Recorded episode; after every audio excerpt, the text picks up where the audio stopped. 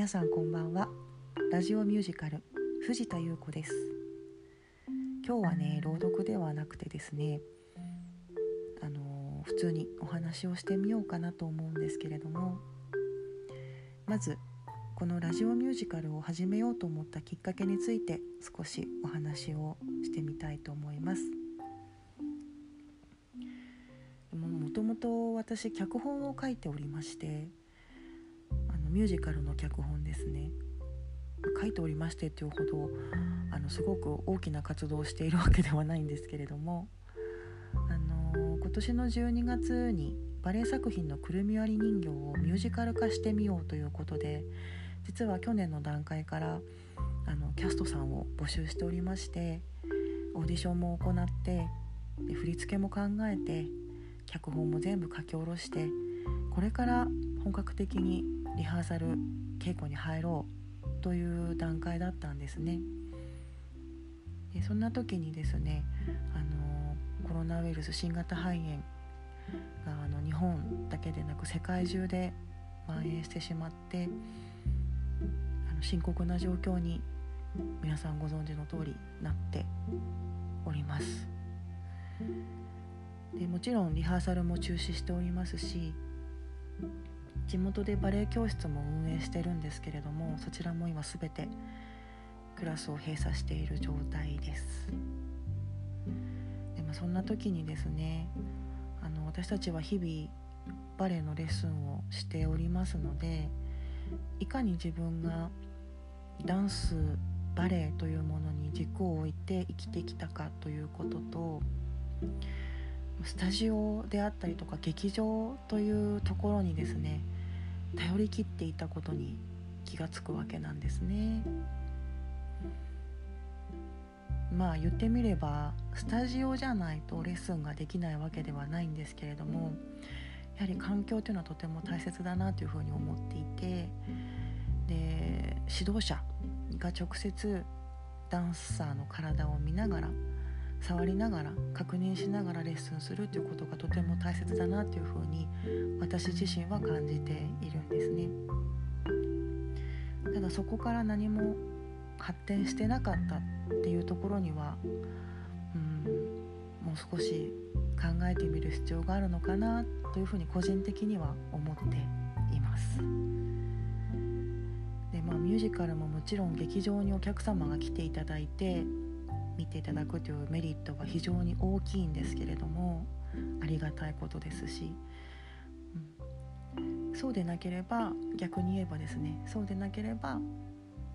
見ていただくことができない部分も多くあるというところにも気がついております。もともと劇場に足を運べない方ですとかあの目で見てそういった舞台芸術を目で見て感じることができない方も中には多くいらっしゃるということを学ぶわけなんですね。今まで一切そういったことを考えてこなかったことに気がついて、えー、より多くの方に分け隔てなく物語の良さミュージカルは元をたどれば物語だと思いますので物語の良さをお届けすることができないかなというところで始めたのが一番の大きな理由です。で今回「くるみ割り人形」を、まあ、ミュージカするミュージカル化するにあたって「くるみ割り人形とクララの夢」という脚本を書いたんですけれどもその作品のオーディションに参加してくださった仲間の方がですね何人か朗読にチャレンジしてくださるということで今現在も目黒のさんまを朗読してくれてますのんちゃん。あのキャストの方ですねの一人です。それからご自分で今ラジオ番組も持ってらっしゃるあのスプーンというアプリから「ふみラジ」という番組で配信をされているふみちゃん。こちらの方も新しい仲間ですね。であの、まあ、私たち3人が主に朗読をしながらお話の良さを伝えていけたらいいかなというふうに考えています。で今小さいお子様がね学校に行けなかったりとかお家で過ごすことがとても多いと思うんですけれどもまあ、自分が子どもの時にもしそういう状況にあったらっていうことを考えてみるとすごく怖いんじゃないかなって思います。あの私とても臆病だったんですけれども 怖い夢を見たりとかするとねあの一人でお風呂に入れなかったりとかトイレに行くのがとても怖かったりとかまあわりかしそういう子供だったんですね。うんなので、まあ、もし夜眠るのが怖いお子さんがいたら是非ねこのお話を聞いていただければ大変嬉しく思います。でも世の中にはあの、素晴らしい絵本もありますしたくさんの童話も溢れているんですけれどもいかんせん著作権という問題がありましてあのなかなかその素晴らしい動画をですねここで朗読することができずにとても心苦しいんですけれどもなので、まあ、一生懸命日々試行錯誤をしながらオリジナルの朗読